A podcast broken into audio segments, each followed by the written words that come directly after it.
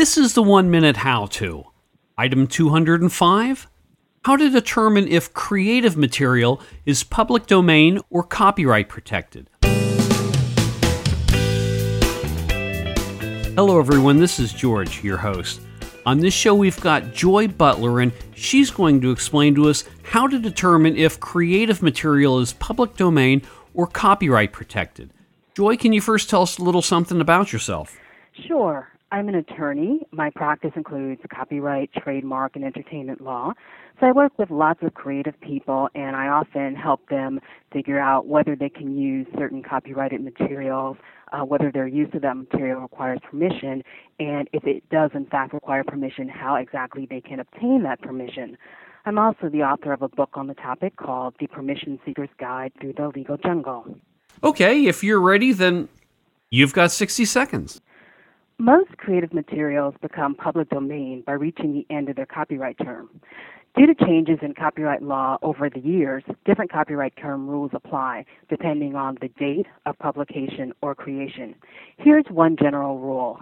Any material published prior to 1923 has reached the end of its copyright term and is in the public domain. Sometimes, though, copyright ends before the full available term. Currently, there are no formal actions required to obtain and maintain a copyright, but there used to be. So a work may be public domain if the copyright owner failed to take one of these formal actions. To determine public domain status, look at a copy of the material, if you have one. It may show publication dates and the absence of a copyright notice. You can also check records at the U.S. Copyright Office.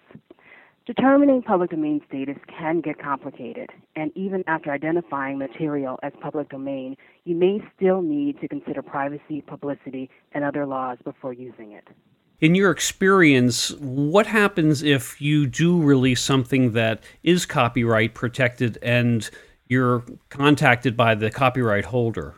Okay, well, under current copyright law, there's no out innocently using copyrighted protected material. So in that scenario, hopefully you and the copyright owner can work out some sort of an agreement where you would pay the copyright owner a reasonable licensing fee. If that doesn't work out, the worst case scenario is some type of a lawsuit. And is that usually based on revenue or how does that work?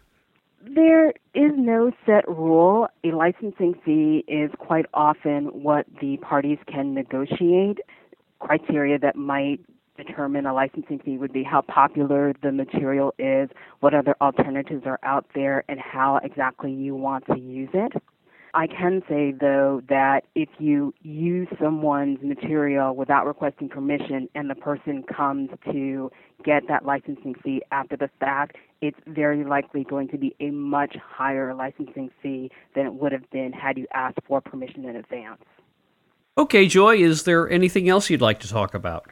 Well, squeezing that explanation into one minute was definitely a challenge. There are many more details on the public domain and copyright law in my book, The Permission Seeker's Guide to the Legal Jungle. It's available at bookstores, at online booksellers, and at the website www.guidetothelegaljungle.com. I also blog on entertainment and intellectual property law issues at www.guidetothelegaljungleblog.com. And finally, for anyone who wants additional information on my law firm practice, I invite them to visit www.joybutler.com. Okay, and I'll make sure that I have links to all those on the one minute howto.com show notes. Okay, Joy, thank you very much. I appreciate it. Okay, thanks so much for having me on your show, George.